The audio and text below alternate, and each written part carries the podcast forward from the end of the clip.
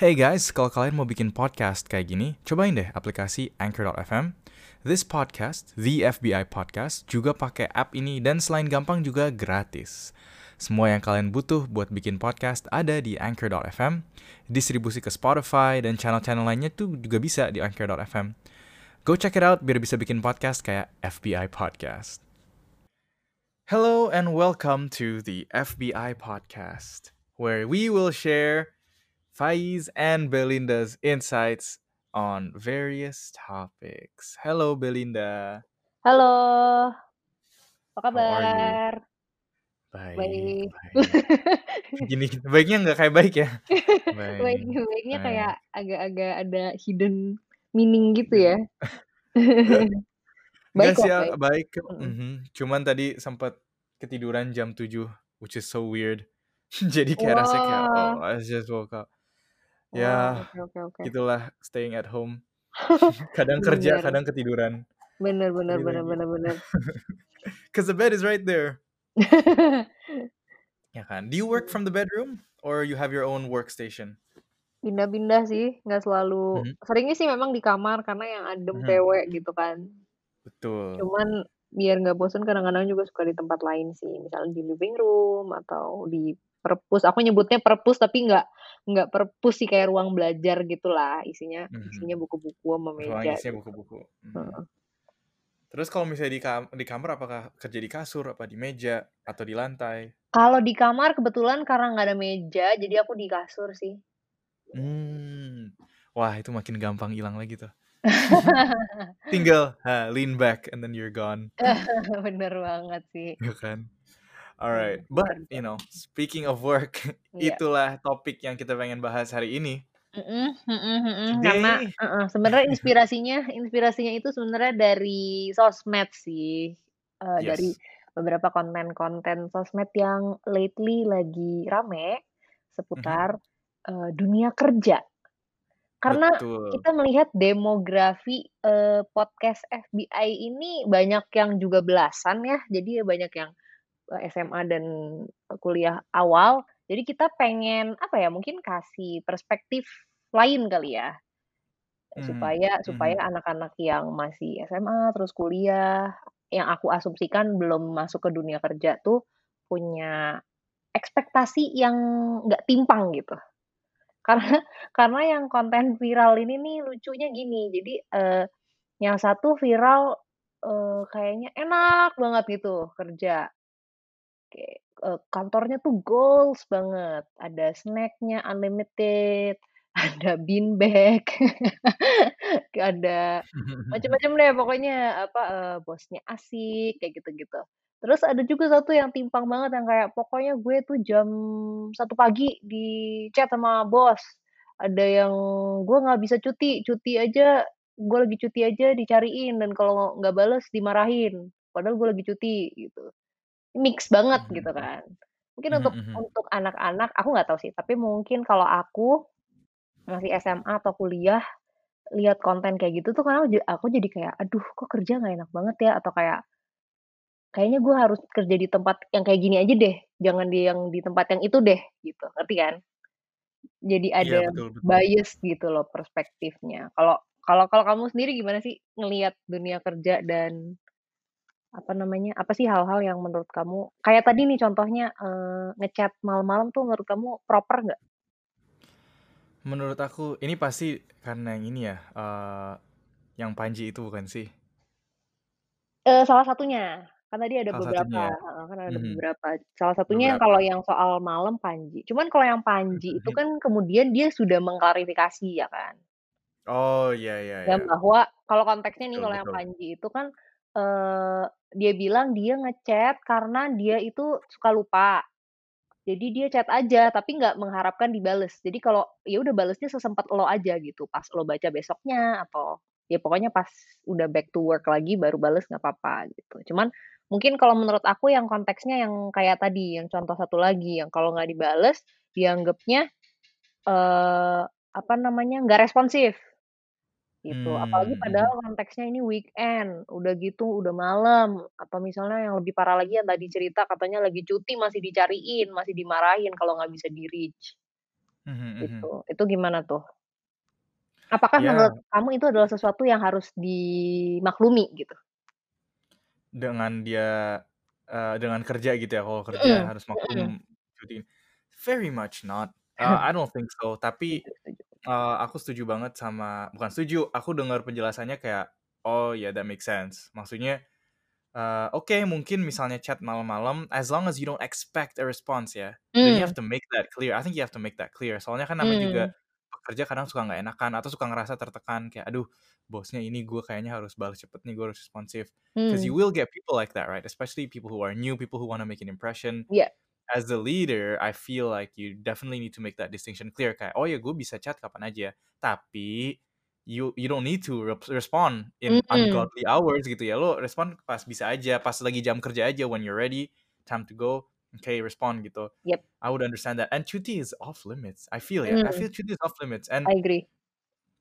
eee, itu harus koordinasi bareng sih antara orang yang mau cuti dan, pengga yang apa ya, some people in the division ataupun bosnya. Pokoknya koordinasi gimana caranya selama dia berang dia pergi, dia cuti, dia off, itu ada orang lain yang bisa diiniin, bisa Iya. di-contact dan di ini, dan dia juga, eee, the person yang cuti juga harus, eee, apa ya, properly brief or properly prepare siapa pun yang akan take over selama dia pergi. Especially if it's Yap. like a high position ya, yang butuh, eee, you know, hands on gitu. Setuju. And I think that in general, based on your, eee, apa ya tadi, yang cerita-cerita kamu bilang tadi yang Mhm. cuti ini itu, I feel like in general that just shows a lack of utilization atau a lack of understanding for, eee, ini, HR, menurut Mmm. aku ya. Karena I feel like when people start a startup, HR is definitely not one of the first things that come to mind, ya kan? Mmm. Eee, soalnya aku juga punya beberapa temen yang punya startup, emang pasti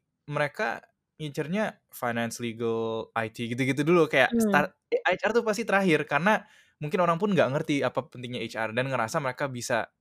Tapi I've like you need that, you know, you need someone to look out for the employees to make sure that the the workplace is conducive, is productive, is great, you know?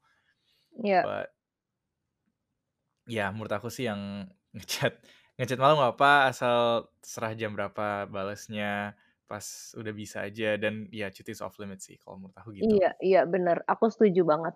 Mungkin orang-orang yang denger kayak, "Tapi kalau ini, tapi kalau itu," pengecualian tuh pasti ada. Pengecualian buat Betul. aku yang paling paling, eee, apa namanya, bisa aku ngerti adalah ya life threatening situations, ya nggak sih? Kalau dia kerja di industri yang memang, eee, mungkin apalah, eee, alat berat kek, atau mungkin di drilling perminyakan gitu yang tiba-tiba Ah hah ada ah hah. ada kecelakaan misalnya, dan dia hah. harus di-inform tentang itu ya, ya udah dong mau nggak mau jam berapa pun gitu loh dapet informasinya gitu. Atau misalnya untuk orang-orang yang harus, eee, make decisions, yang biasanya higher ups dong, itu mungkin akan apa ya, eee, bisa dimengerti kalau kita meng-contact dia tuh di jam-jam yang pokoknya situasi yang genting, urgent, emergency lah. Kalau revisi proposal tuh kayaknya kayaknya nunggu 4 jam sampai dia bangun pagi hari berikutnya kayaknya masih nggak apa-apa menurut aku. Kita kan nggak tahu ya, kita juga Iya. bukan kita juga bukan orang yang udah Yang berpuluh-puluh mhm. tahun, eee, di dunia think kerja gitu. Betul. I mean I think that sebenarnya another re another thing is selain untuk hal-hal yang pressing banget, Mmm. eee, itu juga cara penyampaiannya sih. You Mmm. know what I mean? Kayak Bener, misalnya nih, setuju. aku bos kamu, terus aku nge-chat kamu jam 2 pagi, ya atau kamu lagi cuti deh, kalau jam 2 pagi mah Mmm. I don't it's very weird. But kalau misalnya kamu lagi cuti, terus aku kontak kamu kayak, "Sorry banget nih, kita butuh ini." Ya aku bakal kayak gitu, "Sorry Iya banget nih," iya bakal, "Aduh iya. I'm so sorry, I know you're on your cuti, but there's something really important." And juga ngasih dia freedom kayak, eee, "Ini kita butuh eee, ini ini sangat pressing, cuman I know you're on your cuti, so when you can please, we need this." Gitu. Mhm. Tapi jangan yang kayak, ya kayak biasa kerja aja padahal lagi cuti tetap di-kontak kayak, "Eh itu laporannya ya," oh my god, that's that's a nightmare scenario right there. Bener, bener banget. Setuju Mhm. banget. Caranya itu juga penting sih. Kayak Betul. kalaupun apa ya, kalau cuman bahkan cuman nge-chat misalnya ngasih feedback lah ya, untuk Mhm. 1 task si bosnya ini ngasih feedback juga menurut aku kalau misalnya dia memberikan feedback itu di jam bukan jam kerja juga harus ada kesopanan tetep. Ya lema Mhm. memang bos, tapi ya sop ya you have you still have to respect people gitu, apa pun Yap. posisinya. Mau lu di bawah kek, mau lu di atas kek, ya tetep harus treat people with respect dong. Ya harus Mhm. misalnya malam ya, "Sorry, eee, misalnya, eee, baru sempet ngecek atau kayak baru sempet nih kepikiran ada yang miss Mhm. tadi, ini tambahannya," gitu. "Tolong Mhm. ditambahin ya, thank you banget," gitu-gitu. Dan maksudnya ya dengan asumsi bahwa kalau nge-chat di malam ya jangan expect orangnya untuk bales. Ya nggak sih? Betul, Karena dia. Udah bukan di jam kerjanya dia, jadi please respect that, karena orang itu hidup nggak buat kerja doang. Mhm. I think that, uh, that respect thing is really important. I think ya, Mmm.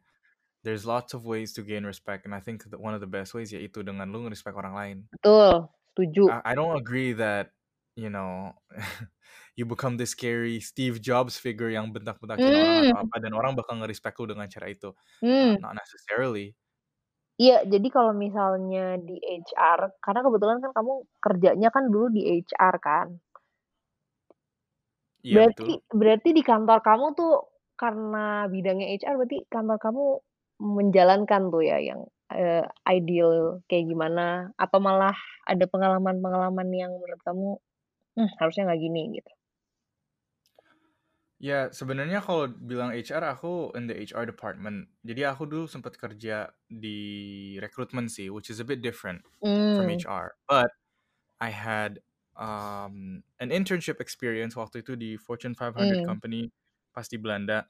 And also even though I was recruitment, I was in the HR department and I was really close with the HR people dan juga 'cause I'm an interning, jadi belajar juga how they do things. Mmm. And they were very open about it. And I think I spent about couple of like 6 months or something. I forgot it was it was Mmm. quite some time and just from that 6 months I was able to gain so much from the company itself. And I feel like, eee, mmm, apa namanya, di kantor yang waktu itu yang magang, itu sebenarnya I I felt like it was it really was heaven, Mmm. uh, mm. in terms of a work in terms of a workplace. It was in a weird industry that I wasn't not weird, but an industry I wasn't familiar with juga sih waktu itu. Mmm. They they're in, uh, manufacturing adhesives, ya kan. Mmm. And itu tuh sangat, eee, new for me. And it's it wouldn't be my go-to, eee, place to go. Tapi ternyata itu tempat kerjanya sangat profesional, sangat bagus. Mmm. They really care about the employees' well-being, they respect your time. Mmm. And I think that that's what I really what I really like that's like a golden standard for me, ngeliat itu. Mmm. Dan untungnya juga dapet bosnya itu juga orangnya sangat sangat bagus sih cara dia nge-manage her team, Mmm. cara dia juga, uh, is she's very approachable, she's very then you get a feeling of everybody loves her gitu loh. Mmm. Everybody respects her, everybody, uh, respects her decisions, knows that she's the boss, and knows that she's a leader. Kan here's the thing, like not everyone can be a leader. Mmm. Everyone anyone can be a boss by assignment, tapi no not everyone can be a leader. Iya. And aku ngerasa dia bener-bener apa ya, nge-lead banget sih. Mmm. And to even like 'cause I was an intern gitu loh. Iya I iya. never felt like an intern selama aku magang 6 bulan, nggak pernah. And what I Mmm.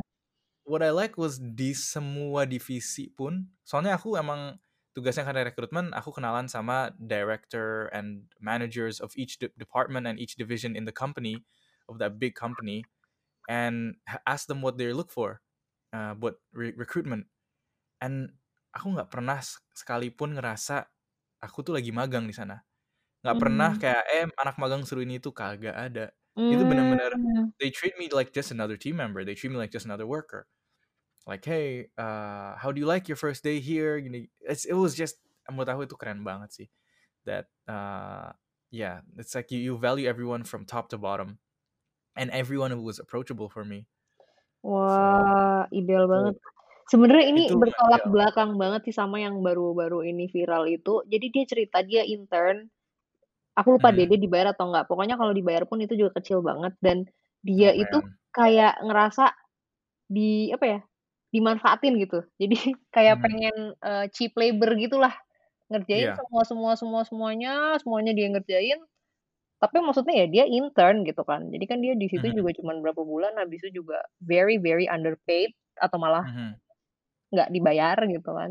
Mhm. Dan itu te itu terjadi mungkin, eee, perusahaan atau mau nakut-nakutin anak-anak yang baru mau kerja ya, tapi justru pengen kasih tahu bahwa faktanya banyak kantor tuh nggak nggak kayak gitu, nggak se-horrible itu. Banyak kantor yang baik, contohnya yang kayak tempat Vice intern itu. Itu maksudnya gimana ya, jadi ada balance lah perspektif sama ekspektasinya. Ja jangan pikir tuh kalau, eee, apa namanya, intern tuh pasti bakal dimanfaatin, atau misalnya kalau jadi intern terus workload-nya terlalu menurut kalian menurut kalian terlalu banyak, terlalu berat dan, eee, apa namanya, nggak sesuai dengan apa yang kalian dapat boleh banget untuk bukan protes ya, mungkin lebih tepatnya konfirmasi, nanya gitu loh. Atau misalnya lebih assertively bilang bahwa, "Saya nggak sanggup nih kalau segini nih, terlalu banyak, boleh nggak dikurangin?" Gitu. Karena hal-hal kayak gitu tuh bisa dibicarain sebenarnya. Dan, eee, quote unquote perbudakan itu jangan dinormalisasi gitu. Itu kalau menurut aku ya. Mhm mhm. Ya itu yang pengen yang pengen aku yang pengen aku tunjukin dari pembahasan podcast hari ini tuh itu, bahwa ya jangan jangan memaklumi lah, perbudakan tuh jangan dimaklumi gitu. Perbudakan tuh Betul. kayak kayak harsh banget sih, tapi maksudnya apa, Ya, agak eksploitasi ekstrim tapi it makes eksploitasi, sense. mhm, Yeah, I know what eksploitasi you're trying to get at. heeh heeh. Yeah, um, bener banget. I think for me, I don't know if there I hope there are companies as good as my uh, for me the juga apa yang Belinda tadi bilang benar, itu poin yang we wanna sampaikan, tapi juga for you to look at the signs, ya nggak sih? The signs of, "Oh, is this a good company, is this a bad Mmm. company?" Some things to consider pas lagi you Ya. maybe start your first job or your second job, things to look out for, jangan disepelekan itu, kayak Ya. how the work life balance is, and how they treat you, and how you feel. Karena especially with, you know, first jobbers, fresh grads, sometimes you apa ya, you devalue yourself atau enggak kayak, "Nggak apa-apa nih gue Mmm. butuh nih first job, nggak apa-apa deh gue suffer, emang kayak gini Setuju. kayaknya ya." Oh kayak gitu. Enggak juga gitu loh. Mmm. Eee, of course don't overvalue juga, karena kita Iya. juga ada ceritanya kan orang-orang yang kayak, "Oh saya harus Rp7.000.000," yang kayak nggak Iya jelas juga iya banyak. yang cuman dikasih yang apa namanya, bener-bener, eee, workload-nya udah sepertiga dari staff, tapi ngera masih ngerasa terlalu too much gitu, pengen dikurangin Iya. lagi gitu. Enggak Pokoknya heeh. Know your worth and look, these are the signs we're trying to tell you nanti misalnya, what are good things and what are bad things in ini. What's interesting yang kamu bilang tadi slave labor dan cheap labor itu, specifically karena aku di bagian rekrutmen interns waktu itu juga ngebantu. Mmm. It was funny 'cause I was an intern dan aku ngerekrut anak-anak magang lainnya gitu. Mmm.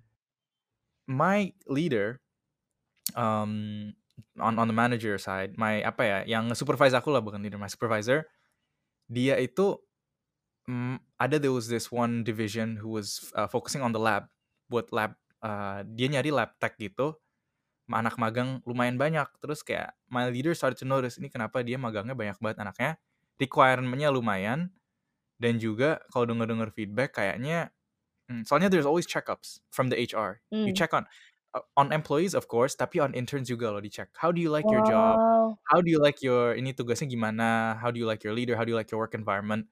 And basically, eee, my supervisor tuh udah ada feeling, this isn't right. Ini kayaknya yang divisi lab ini dia lagi butuh anak dia butuh pekerja tapi ngambilnya dari anak magang. Yang kamu Mmm. bilang tadi, cheap labor. Mmm. Ya terus langsung di disamperin, di-set up a meeting, diomongin waktu itu kayak this, eee, from what I gather ini kayaknya, eee, I think you we're having too much interns, dan mereka juga kerjanya too much. Mmm. Um, we're here to remind you that intern itu bukan buat ekstra ini. Dianya banget bales sih. dianya bales kayak, "Ya nggak bisa, dengan budget rekrutmen yang gue punya, gue nggak bisa nge-hire orang yang cukup. Jadi ya gue coba men meng-hire intern-intern biar lebih murah dan ya kita juga of course we'll lower we will lower their work." Terus si manajer aku supervisor aku langsung, "Enggak, itu sepemikiran kamu udah salah, bukan kayak gitu. Mmm.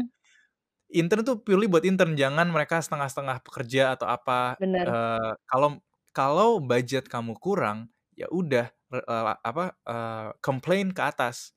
If atas nggak mau hear it, then ya udah have a drop." Maksudnya kayak kalau seekstrimnya-ekstrimnya, ya udah lu harus nunjukin bahwa, "Oke nih gue dengan ga budget segini, orang gue cuman segini, performa gue turun loh."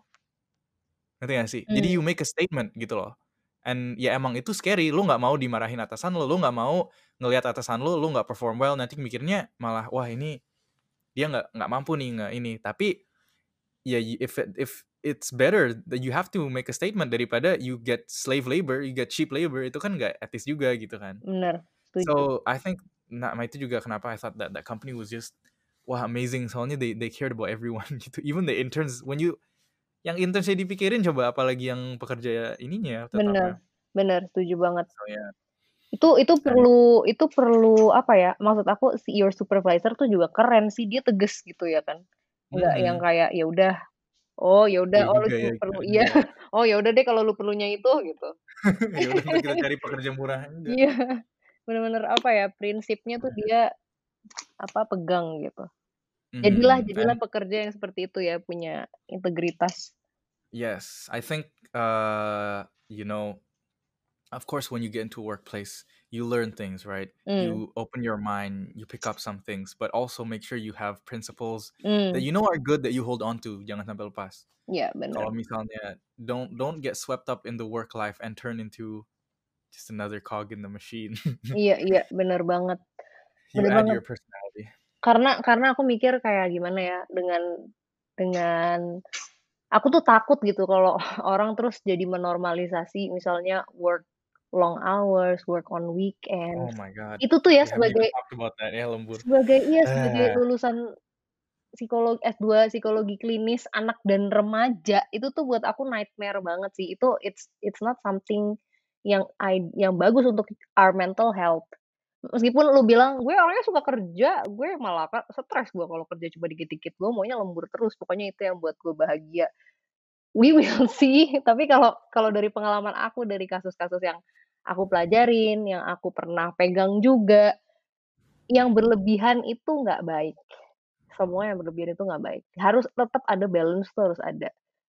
Hidup jangan Mhm. buat kerja aja gitu. Jangan apa, dan identitas diri kita tuh jangan di apa, di ditempelin atau digantungkan ke pekerjaan aja gitu loh. Jadi gimana ya, supaya orang bisa respect themselves, dia harus tahu bahwa eee kerjaan tuh nggak bisa apa ya, eee, apa sih, aku mau ngomong kayak gini, kalau misalnya lo nge-respect diri lo, lo akan tahu limit-limitnya gitu.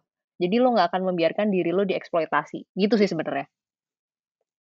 Hmm, Yang mhm what mhm. I'm what I'm trying to say tuh itu. Dan maksudnya itu penting untuk kesehatan mental kita sebenarnya bahwa, eee, hidup itu ya bukan cuman kerja doang dan, eee, harga diri, nilai diri lo tuh nggak cuman dari pekerjaan lo doang, kayak gitu, hal-hal kayak gitu sih. Karena yang bikin orang stres kan itu, takut nanti dinilai sama bosnya jelek, atau takut nanti ap apa namanya, eee, nggak dipromot, kayak gitu-gitu loh. Terus akhirnya, ya udahlah gue kerjain aja lah meskipun gue minggu ini cuman tidur 4 jam.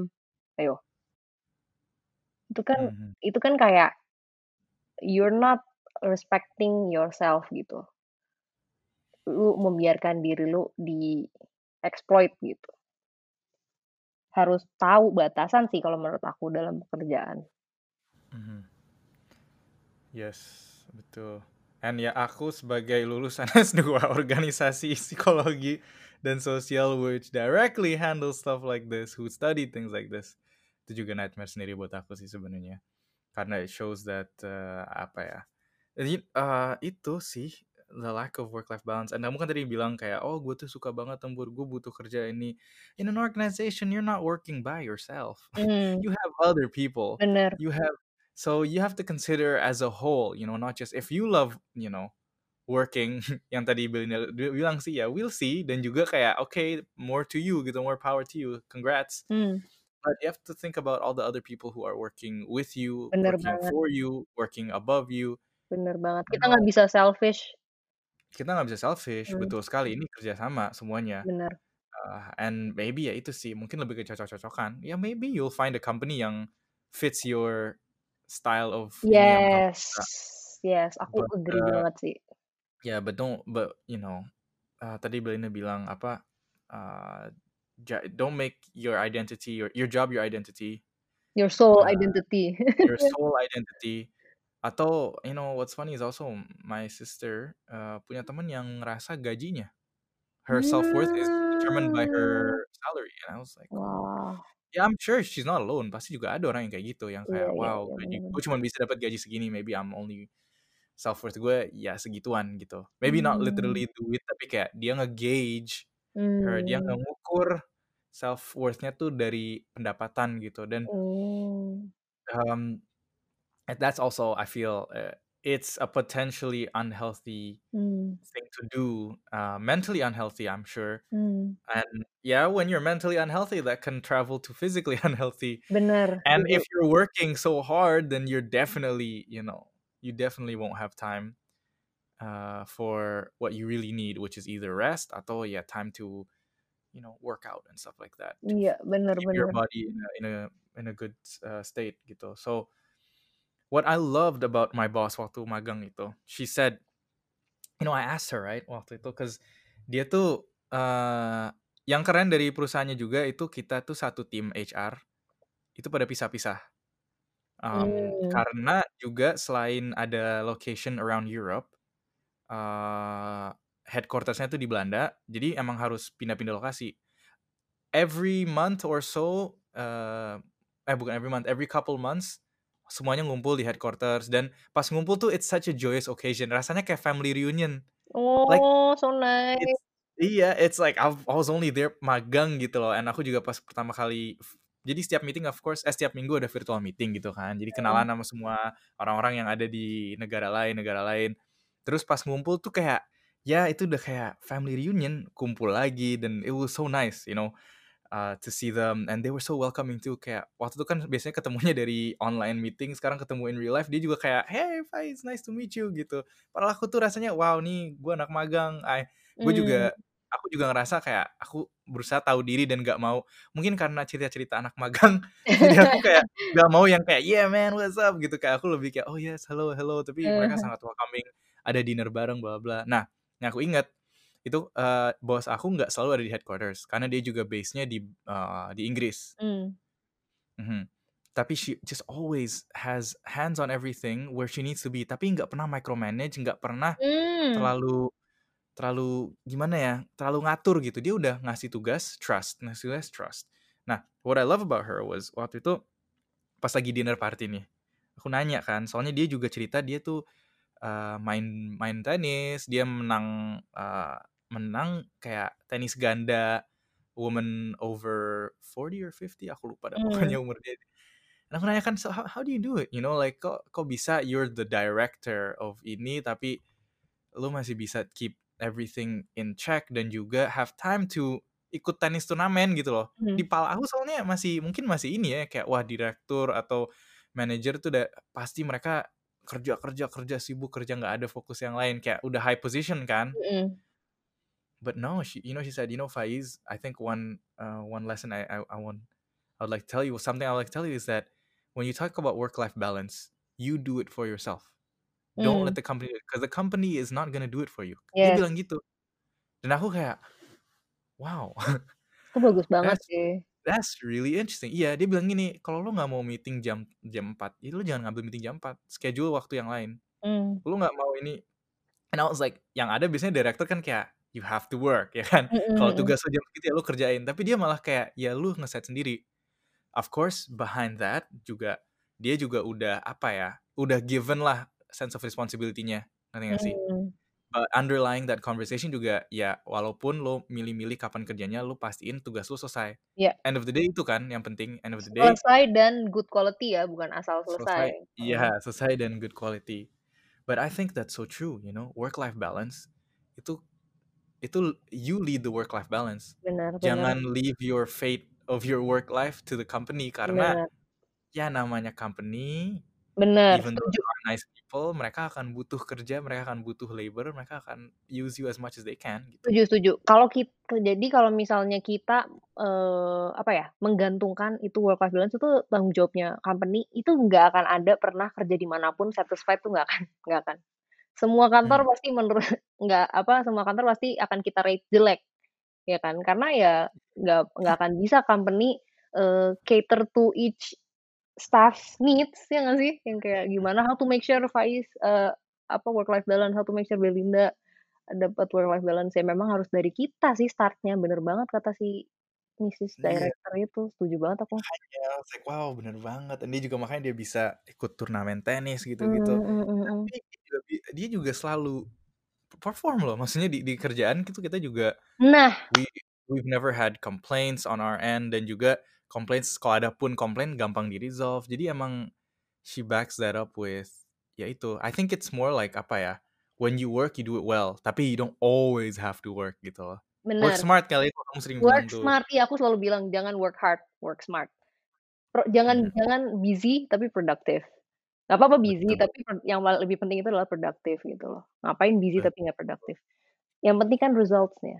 Terus apa namanya, eee, aku juga tertarik sama yang tadi dia bilang sih. Oh sebelum ini deh, sebelum aku ke ke soal micromanaging. Tadi kan kamu bilang kayak, "Iya iya dia keren ya bisa tetap, eee, tenis, terus, eee, kerjaannya juga bagus." Kalau menurut aku sih itu sebenarnya kayak lingkaran sih, lingkaran yang bagus gitu karena dia balance, dia happy, dia masih bisa ngerjain yang dia suka, kan dia bagus tuh mood-nya. Jadi ker kerja juga lebih happy, bisa ngerjainnya lebih passionate. Terus habis itu karena kerjaannya bagus, dia bisa finish, eee, apa, dengan exceed expectation atau mungkin meet expectation dan dia jadi bisa punya waktu untuk hobinya dia. Jadi kayak muter gitu loh. Kayak Betul iya, betul. karena people sometimes apa ya, eee, dulu aku nggak ngerti sebenarnya, tapi sekarang aku baru dapet esensi kayak you need to take a break, nggak sih? Kayak orang yang misalnya ya of course sekarang jangan ya, tapi kalau dulu, s apa, take a break liburan atau kayak Mmm. refreshing ini itu gitu. Masuk kalau sekarang maybe it's dangerous to travel, I Iya feel, mending di so rumah lah ya. stay home if you can, tapi you know, even if you wanna travel, make sure it's someplace safe. I don't know what I'm trying to say, intinya stay safe aja lah. Tapi dulu tuh aku kayak, emang iya ya refreshing, tapi now I I totally get it. Kayak don't underestimate that you need to enter the job with a good mood, enter the job in a Mmm. refresh haru motivasinya ada gitu loh. Soalnya Ya. kalau if you are always working, right, and you are tired, you're stressed, but you feel like, "I gotta power through." Sometimes it just doesn't work, you just get even more mal mager gitu malahnya kayak, I'm Bener. really not your mood is ruined gitu. Bener banget. So, always keep that in mind that you need to also apa ya, maintain your mood when you work, maintain your ya, itu Iya sih. iya iya, dan itu kan dari kita kan, kayak yang tadi dia bilang tuh menurut aku, Betul, itu jadi reminder yang bagus banget sih. Harus da start-nya harus dari kita. Nah terus yang tadi kamu bilang juga bagus, yang dia tuh nggak pernah micromanage, dia kasih task, dia trust, kasih task, dia trust. Trust itu menurut aku penting banget. Ada orang yang bilang ada sebenarnya anggapan bahwa kayak, micromanage tuh nggak apa-apa tahu, itu artinya lo care about the job, artinya lo care about the the details, the very details gitu. Tapi Hmm. di satu sisi aku juga bisa lihat bahwa, kok lo nggak percaya sih sama your team member, your subordinate gitu, kalau lo Mhm harus mhm. always micromanage, right? Dan kalau Betul. misalnya lo nggak percaya sama dia, berarti there's something wrong about the hiring. Mungkin you lo hire Mhm. orang Orang yang yang salah. kurang tepat, atau lo kasih task ke orang yang salah. Jadi sebenarnya mungkin kesalahannya ada di the leader, ya nggak sih? Kayak either dia Betul. nge-hire orang yang salah, atau dia ngasih tugas ke orang yang salah, kayak yang harusnya ke sini, dia kasih ke sini, akhirnya hasilnya nggak satisfactory gitu kan. Menurut Mhm. aku gitu, that's how I see it. Jadi kayak micromanaging menurut eee, gimana ya, kalau aku melihat dari sisi aku sebagai employee, terus aku aku di-micromanage, itu it doesn't feel good sih for me. Dan aku juga jadi kreativitas aku juga jadi nggak berkembang, karena selalu ngerasa harus apa ya, didikte, ya kan? Mhm mhm. Itu kalau aku sendiri ya, kalau misalnya aku jadi employee terus punya, eee, bos, leader yang micromanaging tuh aku akan merasa seperti itu. Makanya aku mikir, ya leader ya ya ideally ya kayak yang tadi kamu bilang si si the apa, director itu Director. yang yang ya udah dia nggak micromanaging karena dia trust the the apa, team member yang dia memang juga udah hire tepat orangnya, makanya dia kasih tugas dikerjainnya bener, dan dia mungkin juga kasih instruksinya jelas. Makanya, eee, apa, kerjaan yang di-deliver sesuai sama yang dia mau gitu. Jadi ada beberapa layer gitu loh, yang menurut Mhm. aku membuat micromanaging itu yang kalau misalnya argumennya adalah, "Oh berarti gue care to details." Ya bener juga, tapi itu nggak har nggak selalu, nggak harus selalu, dan kalau terlalu sering lo micromanage orang, dia nggak berkembang, dia nggak kreatif gitu. Dia jadi Mhm jadi takutan nggak sih kalau dikit-dikit di micromanage jadi kayak mau gerak Iya. dikit takut, mau voice out opinion takut, gitu kan. Mhm mhm, bener, eee, I think, eee apa namanya, with my soalnya aku juga pernah juga dapat pengalaman kerja di micromanage waktu kerja di Indonesia, eee, setahun di recruiter, eee, it was i yeah, it was discouraging at some point. Soalnya gini, Mhm. micromanage mungkin micromanage beda sama training awal, micromanage beda sama Mmm, diajarin pas mhm. ini. Micromanage pas udah selesai training, pas udah ini, eee, how you do your job is really directed gitu loh, really Mmm, scripted, scripted, um, itu kayaknya mhm. katanya tepat sih menurut aku. Iya, and I feel like that oke, itu nggak apa-apa kalau you don't get the job done. I I feel like iya bukan apa-apa ya, iya tapi iya itu iya. kayak I would understand lah, I would understand Iya, if I was setuju. being micromanaged, if I didn't complete my tasks, or if I keep messing up, Mmm. uh, or if I forgot something yang penting gitu. Tapi when you complete your job, tapi you didn't do it how they want it, and then they tell you how they want you to do it, it does become discouraging because then you know what happens is that your your job is no longer your job. Mmm. Your job is their job. You're doing it feels like you're doing jadi gini, gimana ya, aku tuh sempet baca di buku Extreme Ownership by Jocko Willink. One of the one of my favorite books on leadership. Itu you have to make your mission their mission. Sebagai Mmm. leader, you have to make your mission their mission. Their itu maksudnya bawahannya. Iya. Caranya, you give them the big picture, you give them what you wanna accomplish, and then you trust them to do it however they want, karena mereka udah tahu. Kenapa? Mmm. Jadi pas lagi pas lagi eksekusi nih, lagi kerjain apa yang harus dikerjakan, ada masalah, dia akan motivated untuk cari jalan lain, dia akan motivated untuk solve that issue because it's their mission, you made it their mission. But Iya. contohnya gini ya, kayak, eh, eee, apa namanya, gimana ya, lebih kayak, "Hey, we need to hire, eee, we need" misalnya, "we need to hire a designer because we wanna upgrade our company's design," gitu kan. Jadi kayak misalnya you sit them down, you say, "Hey, look at this company design, um, we're kita udah out of date nih, kalau kita ngeliat desain-desain company lain lebih bagus kan, kita coba yuk kita cari designer biar, eee, ininya bagus," gitu loh. Iya. Just that, dia akan cari sendiri tuh designer. Dia akan find his own way, dia akan recruit dan misalnya ada masalah, he will find a way to solve it. Tapi if you say, eee, "Gue pengen designer, eee, lo search di sini sini sini sini," terus lebih lebih rinci itu lebih less likely they will solve an issue intinya sih. 'Cause then if they if they go to those websites and nggak ada, ya udah, mmm, eee, I couldn't find it. Tapi it's just apa ya, if you give people freedom, then they will problem solve themselves, but the less freedom, the less likely they are to solve their own pro the solve the problems gitu loh. So, Oke. with that in mind, kayak micromanaging itu bikin orang ngerasa ini tuh tugasnya yang gue kerjain itu gue nggak ada freedom, jadi ya udah gue ngerjain sesuai dia minta aja dah. Nanti kalau ada masalah, ya udah ada masalah, "Hey, I did it your way and it failed," mau gimana? Gitu Mmm. loh.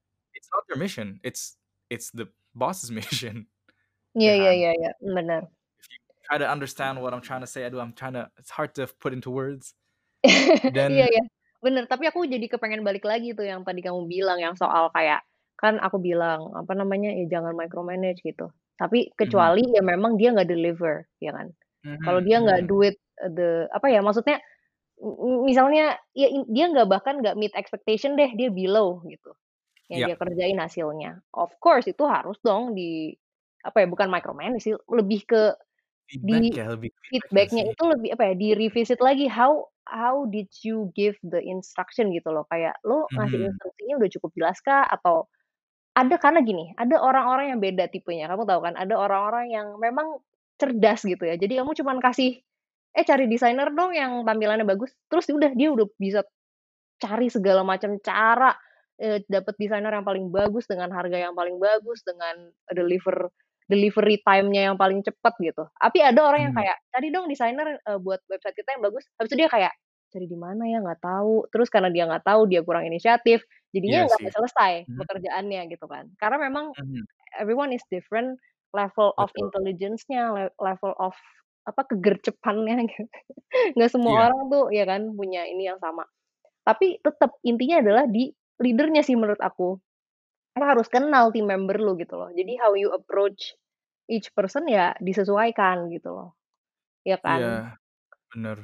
Tapi I think even in that situation, kalau menurut aku ya, Hmm. the solution isn't to micromanage sih.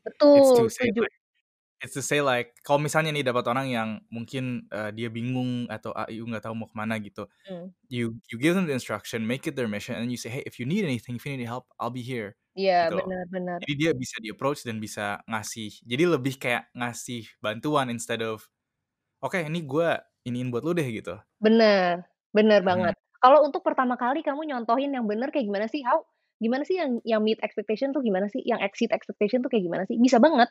Kayak lu tunjukin, "Ini loh, kalau misalnya kita ngerjain project ini, yang kayak yang bagus kualitasnya ini contohnya yang kayak gini." Tapi nggak berarti kayak lo harus ikutin template itu gitu loh. Jadi tetap Mhm. harus ada freedom yang kamu bilang gitu, supaya orang bisa growing. Karena kalau orang nggak di apa ya, nggak dikasih ruang untuk bertumbuh, dia akan jenuh, kemudian dia akan resign. Kalau dia resign, lo harus hire orang baru, lo harus train dia lagi dari awal. Dan ya udah gitu loh, kayak se-experienced apa pun orang, masuk ke environment baru kan perlu waktu untuk adjusting kan. Jadi Mhm. jadi apa ya, eee, your employees itu adalah investasi lu gitu. Jadi, apa, take good care of them gitu kalau menurut aku ya. Yap. Jangan, udahlah gampang orang dia cuman orang cuman staff level ini, gampang lah kalau dia ini keluar kita cari yang baru gitu. Enggak enggak enggak. Itu bakalan apa, slow down, eee, the process gitu loh. Jadi make sure ya Yeah, and it's orang-orang di-keep gitu. I'm sure it's not like that juga sih. Maksudnya when you see it from a company side, from recruiting side, recruitment is such an arduous process. Prosesnya yang sangat Mmm. butuh waktu, makan waktu, makan Mmm. dana, karena so, apa namanya, it's not I'm sure company juga sebenarnya nggak mau kehilangan employee. Even employee yang kecuali employee-nya benar-benar hancur banget ya. Tapi even employee yang misalnya belum meet expectation tuh mereka pasti first choice-nya tuh untuk coba make them meet expectation daripada Iya. cari orang lain. Mhm. Karena itu tuh bener deh guys, itu it's it's hard, you know, finding someone yang sreg dan who's looking for a job and ya gitu sih. Tapi aku ingat banget dulu micromanage-nya emang parah sih, bukan parah ya, tapi lumayan signifikan lah sampai aku ngerasa ter-annoyed gitu loh. Soalnya aku sampai postur tubuh pun di-micromanage. Wow.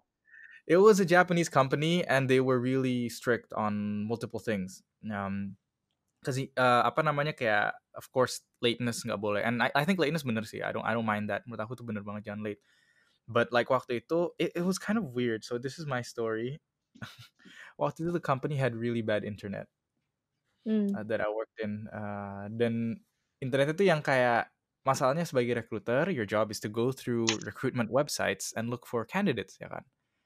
So everything you do is on the internet, you know. And aku ingat tuh kayak ngeklik sam dari ngeklik sampai page-nya muncul tuh bisa kayak ya semenit sendiri, sempet ada yang 30 detik buat 1 klik, itu kan lama banget ya. Mmm.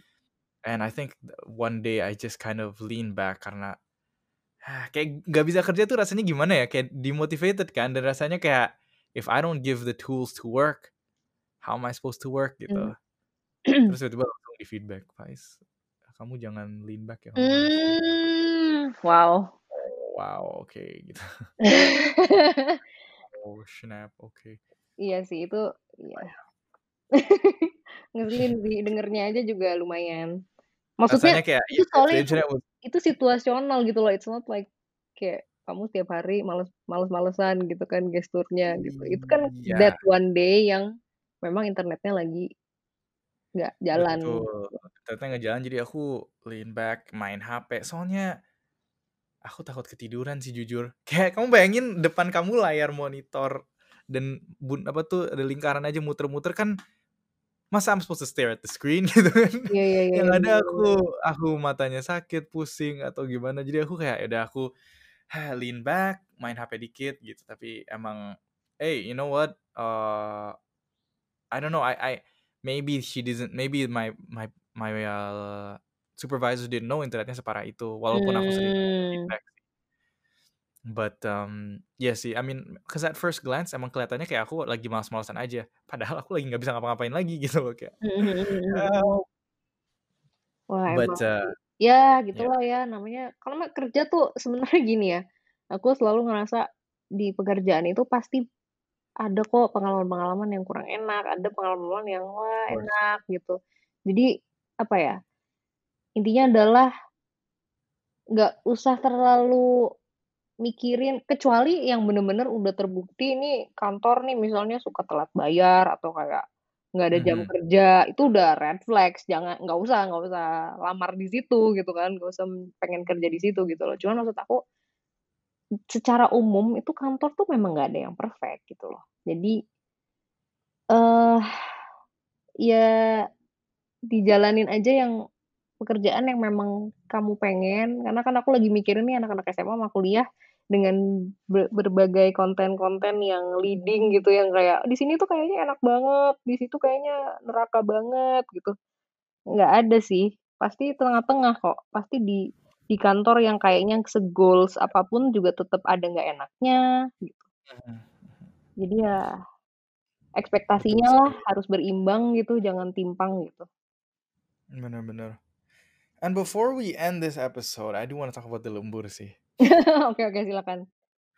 Jadi, aku ini aku I did I used to do this, mmm, apa ya, dulu kan pas kerja di recruitment firm ini, eee, itu job 9 to 5. Dan aku inget banget, uh, that some of the workers would stay after 5 Mmm. To finish some tasks or I don't know, maybe get a head start on the next day, aku nggak tahu, I really don't know, but they just stayed.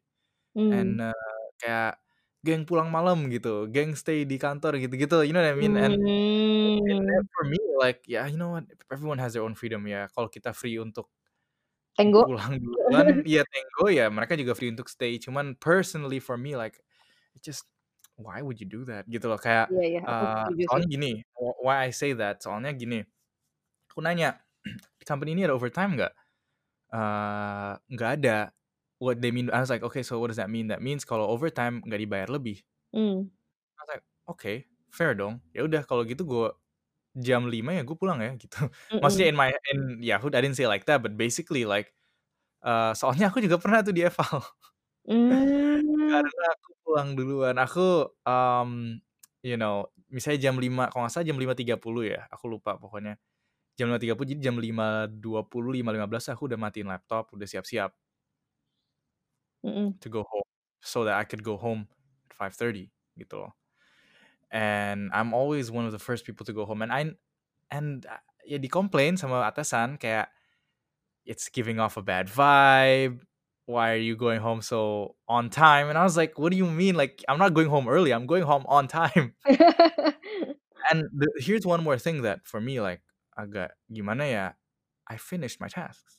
Mmm. Kalau gue pulang cepet tapi kerjaan gue nggak selesai, oke lu berhak banget, eee, marahin atau nge-criticize gue nggak gue nggak gue pulang cepet. Mmm. Tapi aku kan ngerasanya kayak, "Hey, I finished my work efficiently, that's why I have all this free time, that's why 5.15 tuh udah nggak ada kerjaan lagi," gitu. Oh, bener Ya, bener bener ya bener. sometimes jam 5.00, sometimes jam 4.30 juga aku udah nggak ada kerjaan lagi gitu. Mmm. Of course ya, of course di perusahaan mana pun ada lah yang bisa dikerjain, of course. Dan itu juga you know, dan itu lebih ke your own discretion aja, it's not necessarily your pressing task, maybe task that's not due that day, maybe it's long term tasks, ya kan? Mhm.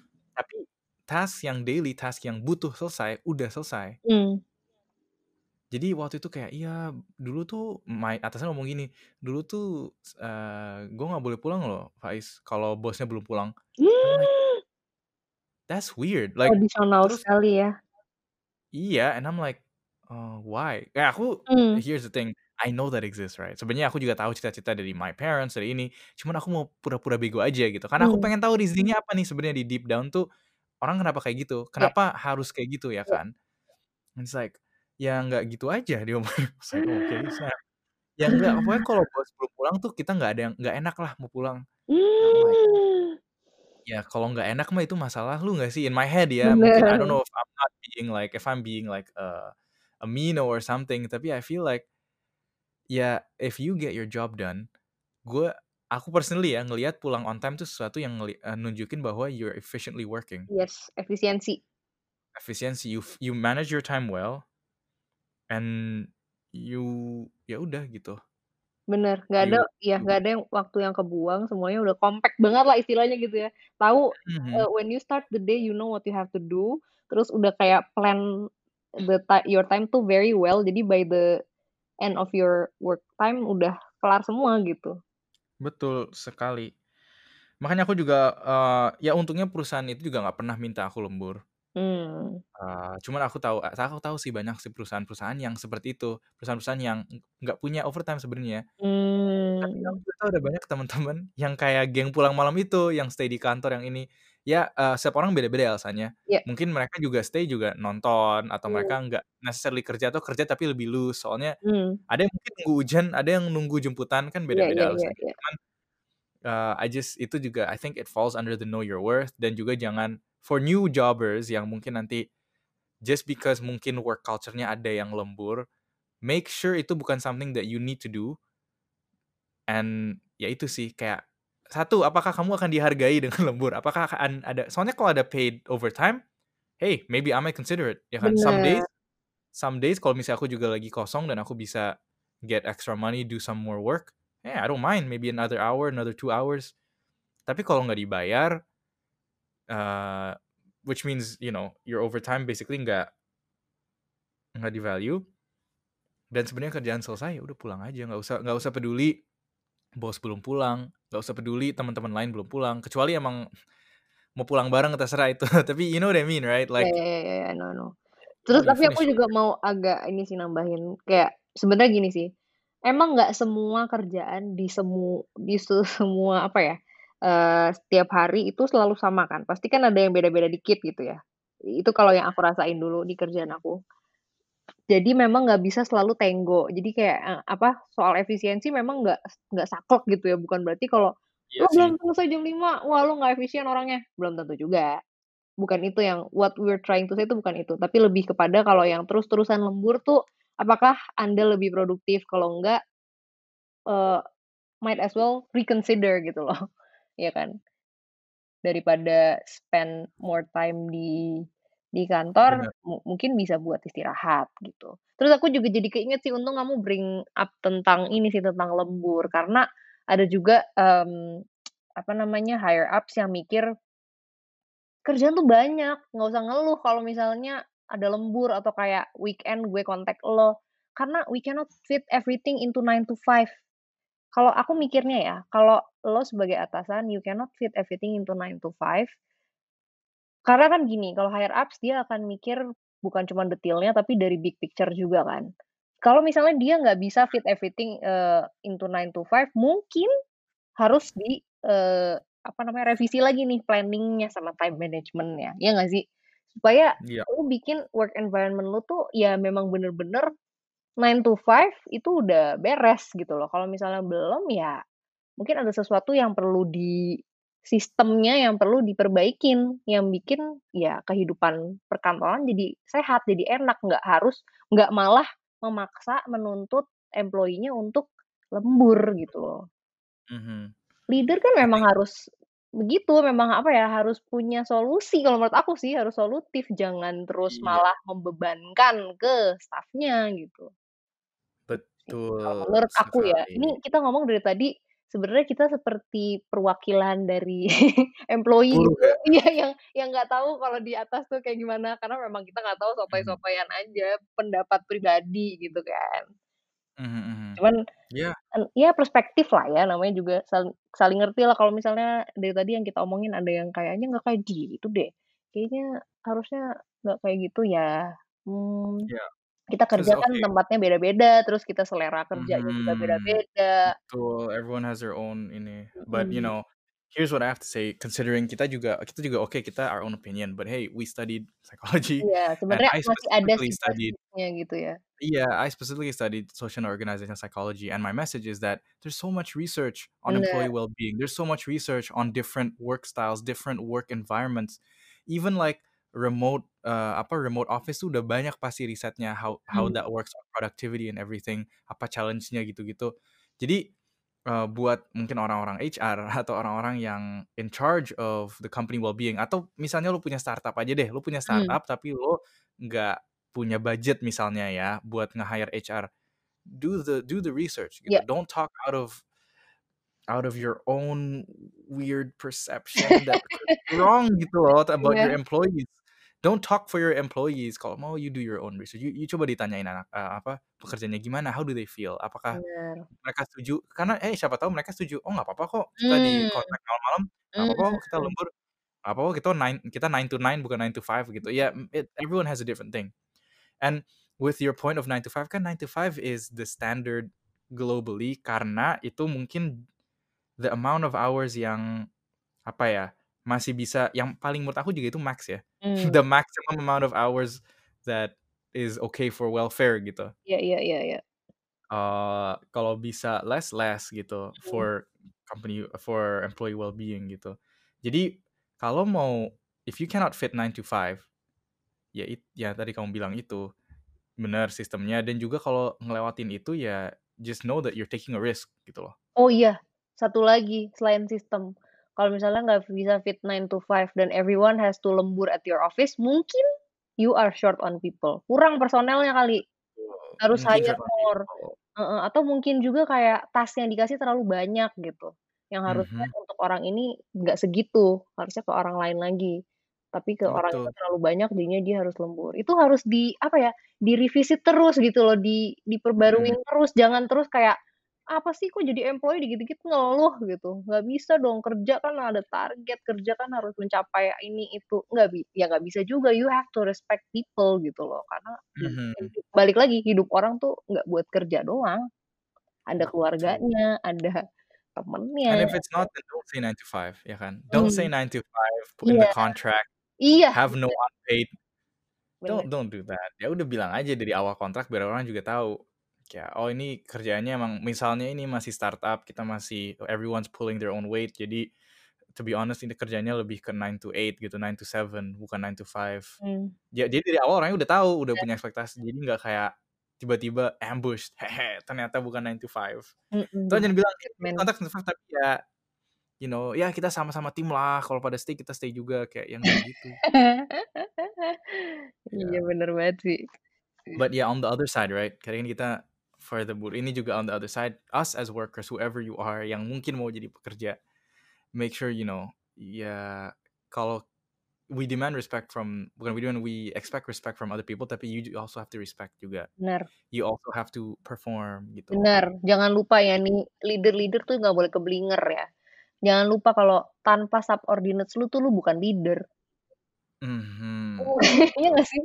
Nggak nggak ada bawahan ya nggak ada atasan. Jadi lu lu saling butuh, bukan dia bukan subordinates lu butuh elu, enggak. Dan bukan kebalikannya juga, Dan itu bukan saling kebalikannya butuh. juga, tapi saling butuh. Dua-duanya saling butuh. Jadi ya mutual respect lah.